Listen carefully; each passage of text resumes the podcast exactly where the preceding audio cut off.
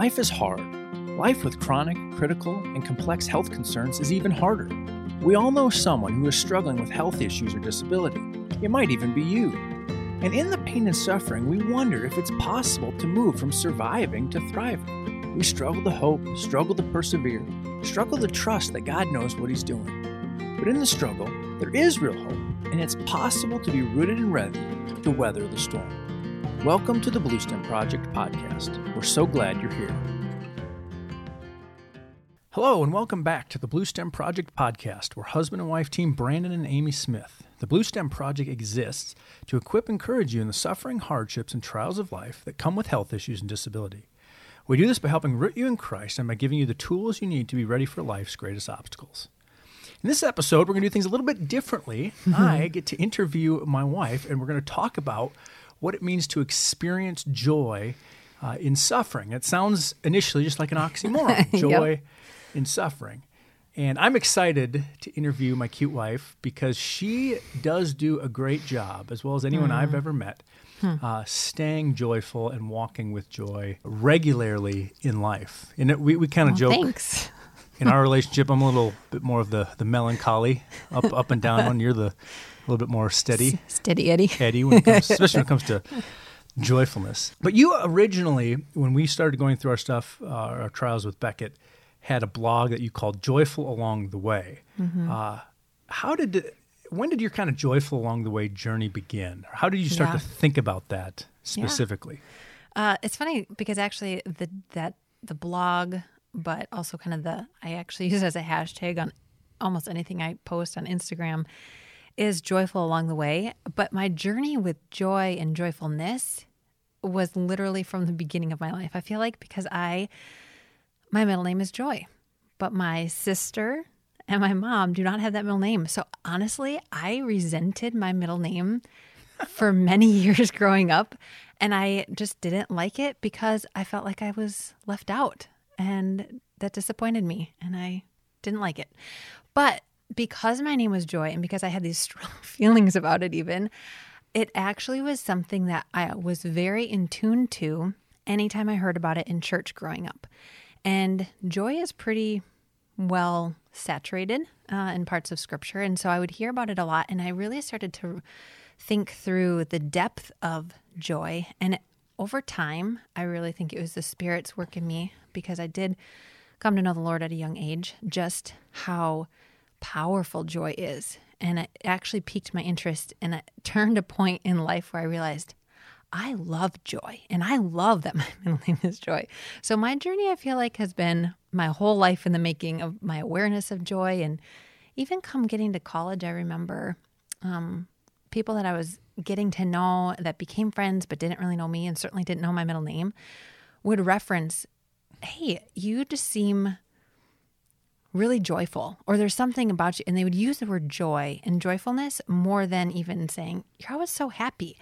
And it kind of just continued to spark this interest in me about this biblical idea of joy and realizing um, yeah no matter what the roller coaster of life might be joy can be sustained but maybe not other things So one lesson I'm taking away from this is if you want your kid to elicit a certain character, Character. trait, you need to put it in their name. right try, try and help. them this will be true of you no But yeah, like, and I've heard you talk about this a lot, and you've helped me understand it better uh, over the course of our relationship. But the difference between joy and happiness. Would you help our, our listeners understand the difference?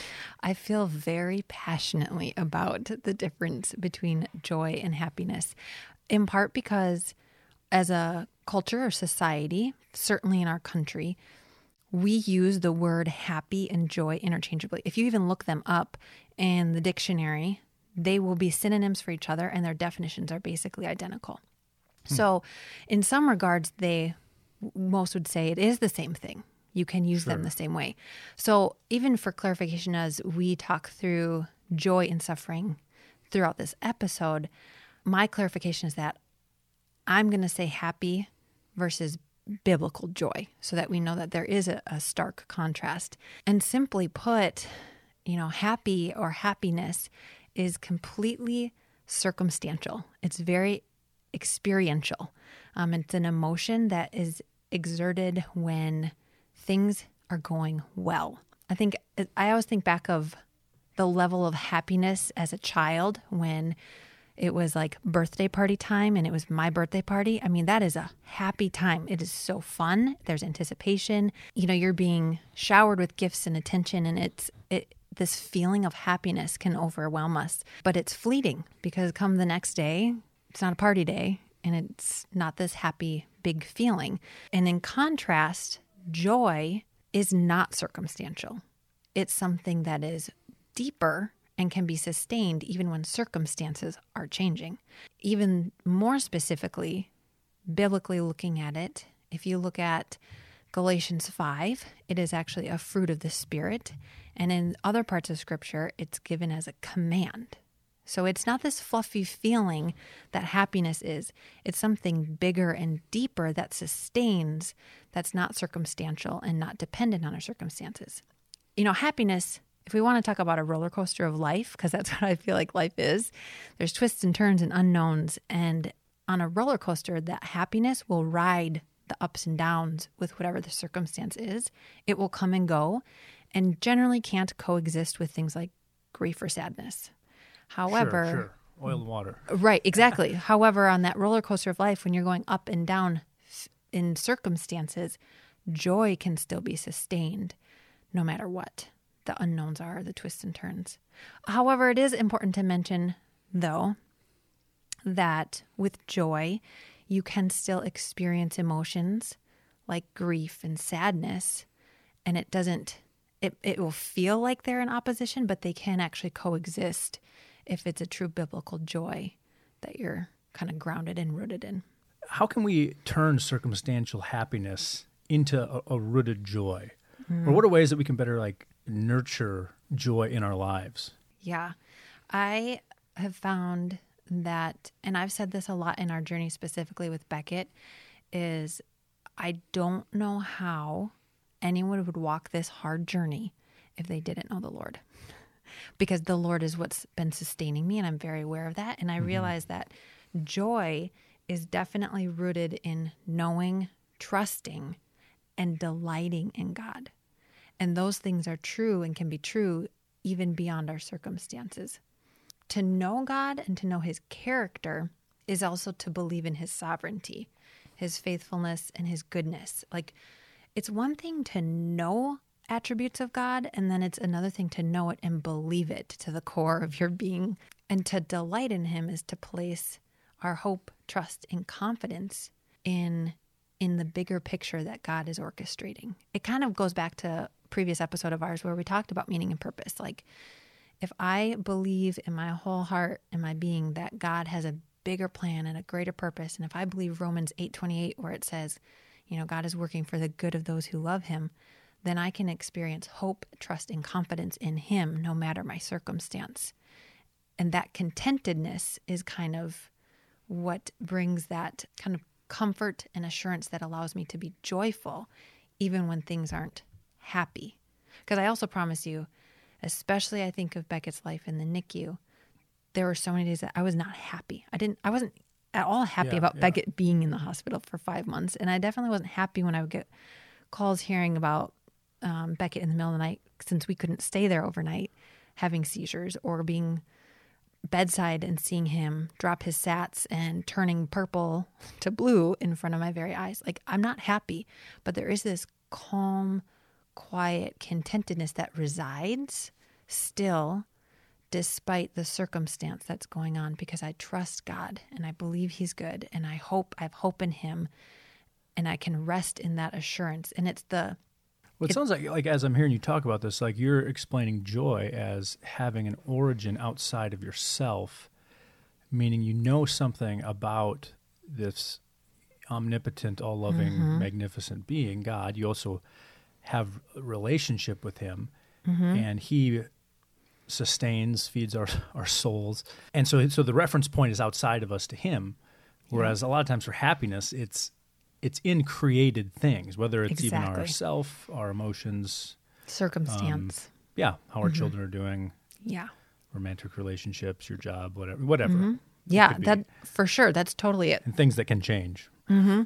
Right, and that's just it. It's like, you know, Bluestem Project as a a whole, and and our heart behind it is that we know that the root system of how we are as people will determine how we can sustain the storms of life that will come, and that's so true. Then of experiencing that root system in Christ allows us to bear the fruit of joy, and that when when I mentioned that earlier about the differences between joy and happiness, you know, when Galatians 5 talks about and lists off these nine kind of character attributes, but truths of, of fruit being born in you or bore in you, grown, it's a work of the Spirit. It's nothing that we can just muster up and create, but it's from a solid root system that then produces a fruit. And one of those fruit is joy.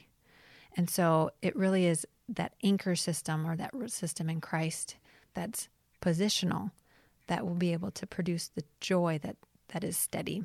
And I think it's a beautiful thing too in Philippians 4 where it talks about how this joy then produces this peace that surpasses understanding. It is the it's the calm in the storm that can keep us really steady. And I think for me, in referencing back to your question, being able to praise and have an attitude of thankfulness is some of the greatest ways that I've been able to truly delight in the Lord and I think experience that joy that is greater than a happiness in the circumstances. And yeah, I think like we've been mentioning too, just that root system, that solid foundation. Because when the storms do come, if we take the plant analogy a little further, the storms will come. It could cause some damage to the plant, but as long as the root system is there, it will be sustained. Yeah, that's great. That's great. What would you like? What would you say are some of the maybe most common challenges or obstacles you see people? You know, or obstacles to experiencing joy, especially in suffering as it pertains to medical issues, disability, Yeah. you know, things of that nature. This is such a good question because, and what comes to mind oftentimes is the idea of the enemy or Satan being a thief who comes to steal, kill, and destroy. And I sometimes think, what better way to rob um, someone than to steal their joy and that content- contentedness in the midst of everything? And so, the few things that come to my mind right away when you ask the question about what are ways that we see that are obstacles, one I think is knowing God or having a lack of knowledge of Him that can impact our ability to experience that joy and that pr- production of fruit in us but then also a lack of believing it you know so often we can we can know something intellectually but do we actually believe it to be true and if that's lacking then that's definitely going to impact your ability to produce the joy. Because like i said it's a fruit of the holy spirit. It's not something i can just create. So i need to have what we've kind of talked about in previous episodes too the saving relationship with christ to therefore have the the spirit inside of me to therefore produce the fruit. So it's pretty hinged on that. Another obstacle, though, is just like anything in life, you can have pitfalls to things and you can fall into a ditch, so to speak. And with walking a journey of suffering and medical hardship, especially, the ditches that I have seen, and there's one that I default to more than often than I care to admit, is either the victim mentality or the savior mentality. And that can easily strip you of experiencing ex- ex- joy. explain that. Yes, yes. Oh, I will. I will.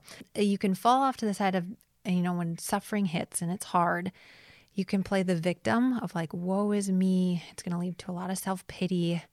You know, I can't, I, I'm just overcome by all the circumstances and I can't handle life. And because it is hard. And so, but you can fall too far into that victim mindset, or you can fall to the other side, which I would call as the savior mindset. And that's kind of where I can default is what can I do to make this circumstance better? Or what can I do, whether it's keeping a routine or following up with this person or doing this to carry the weight, whether that means to fix the problem or at least make it seem like it's sustainable. But as the savior mentality, then you're bearing the burden unnecessarily. You're not realizing that my life isn't my own. I'm just a piece of the puzzle. You're actually owning the You're responsibility. taking it too far, is what yeah, you're saying. exactly. But that there's no room, there's no real room for joy. And I can tell in my life when I've been There are times I know when Beckett's landed himself back in the hospital. Oftentimes, what happens, and maybe you can vouch for this, is I come home and I want a tidy, clean home. I like things orderly, and it's it's a way that I control can. something. I want to be able to control something and create some sense of order, and so it just uh, can be my unhealthy habit um, for sure. But a couple other things, though, I would say that I've seen is like any sense of comparison. I once saw, I think it was John Piper that said comparison help makes it hard to be content and and really kind of in essence competes with contentedness and i can't think of something more true than that and especially as a female i think the the game of comparison on all fronts is really hard to fight against but this is something this comparison can be such a, jo- a joy stealer um, that we have to actively fight against Yeah, like like when it when comparison becomes coveting. yes and it can there's there's healthy comparison, mm-hmm. but you're referring to more kind of the like it can create pride, bitterness. Pride is by nature competitive. Not all Yeah. com- competition is pride, but pride by nature is competitive. right And so comparison that is coveting what someone else has or what's not yours to have right becomes a joy killer because it focuses on what what you don't have and Right. what you wish you did. Right. And that's just it. I've I have come to see and by God's grace, I know that he has protected me greatly in this, but yet I can see how there have been many times in life where I have had to be an active participant in fighting against it, meaning confessing it to the Lord and surrendering it and asking him to fill my mind especially with things that aren't going to entertain those coveting responses out of comparison. I mean, it the couple examples that come to mind very clearly to me are when I look at just in general other people's other families' lives, I can quickly compare what we can't do as a family Sure. and be jealous and not even what's challenging with that comparison and, and how it can rob me of joy, but then it can also rob me of being able to be joyful for them. Do you see like yeah. it because the Bible says to rejoice with those who rejoice. And yeah, so a family, let's say some family friends get to go on this like airplane family vacation across the ocean, or they get to go to the beach and enjoy spring break someplace tropical, which would be a dream. It's not happening for us. And do I choose to celebrate that they can and not let it be this like, woe is me, I wish I had that and I really want that? You know, it's how do I respond to that contrast in our reality versus theirs? But the other one I've noticed can easily it's been and they're active thoughts in my mind and how I how I handle them is is significant is a literal comparison of Beckett has two cousins born the same year he was born. We have very it's like a mirror of what his capabilities in essence could be if he were an otherwise healthy at this time 5-year-old what he could be doing. He'd be looking forward to kindergarten. He'd be walking, running, talking, playing, all these things. And meanwhile, we have a much different life with him. And, you know, being careful of celebrating that that is true for these cousins and their families, that they get to enjoy and delight in that. And also still getting to enjoy and delight in where we are at with Beckett as a five year old. It's different and it might be hard because part of sometimes the comparison can come in from comparing what our reality is to a dream that I may have had or an mm-hmm. anticipation and a hope. So it, it it's a that one's a loaded and can easily rob us of joy both for where the Lord has us currently, but then also joy for other families and other people and friends and things like that. Just because it simply is it's different and that's kind of how it's going to be. And I'll just briefly touch on two the other one that can quickly creep in and affect our joy is anxiety. I think Philippians 4 does a great job because it's in stark contrast to it about commanding us to rejoice. And then it says again, rejoice. And it contrasts that shortly thereafter about how we are to cast our cares on Him and not be anxious about anything because anxiety can quickly steal that ability to be joyful in a lot of circumstances. So so far, yeah, you, you've given us uh, a good working definition between happiness and biblical joy, uh, and then you just walked us through a few of the challenges to experiencing joy uh, in suffering. So could could you maybe give our listeners maybe a couple real practical takeaways as they you know walk their journey and takeaways that could help them be better equipped to experience joy in suffering? Oh, yeah. for sure. And hopefully it helps. This is kind of what, what has been true for me. So hopefully it can be true for others as well. I think two questions come to mind that I think are important for us to ask ourselves if we can, whether we can't tell if we're wrestling with this idea of joy and fighting for joy, or if we can clearly see that, oh, I don't really have this joy that she's talking about. But asking two questions um, What am I believing about God in my suffering? And what am I believing about myself in my suffering? When I, going back to the what, uh, what do I believe about God, it's important to mention for anyone of you listening that maybe you've kind of heard me mention this idea of having a relationship with the Lord, it is it is significant, you know, and simply put, ask the Lord to become your sustaining root system of security and strength. And that is essential to be able to experience the joy that we're talking about. And then, as someone who maybe has that relationship with the Lord, I would say praying and praising God to be able to know God and believe God for who He is in our suffering is so important. We have to pray for the work of the Spirit to bear the fruit of joy and and hopes that you know we will be able to see that and bear that fruit above our circumstances and especially in suffering. Nehemiah 8:10 says that the joy of the Lord is my strength. And I think that's such a beautiful thing. I actually get a little bit of a giggle out of people that say families and parents with children of special needs have some like supernatural strength from them. And I laugh because I'm like, my strength is from the Lord. I promise you, I'm not doing this on my own. Um, that's the only strength you might see. But yeah, that that fruit of joy brings strength, um, and spirit filled strength will help us through the storms that will come. I've noticed for myself, like I mentioned earlier, praising God for his character helps move my eyes back from me to Him and what's true of Him. And that helps me walk in that hope and peace that surpasses all understanding, which is the joy that we're talking about. So, just having an attitude of thankfulness, even thankfulness for my suffering. And that's key.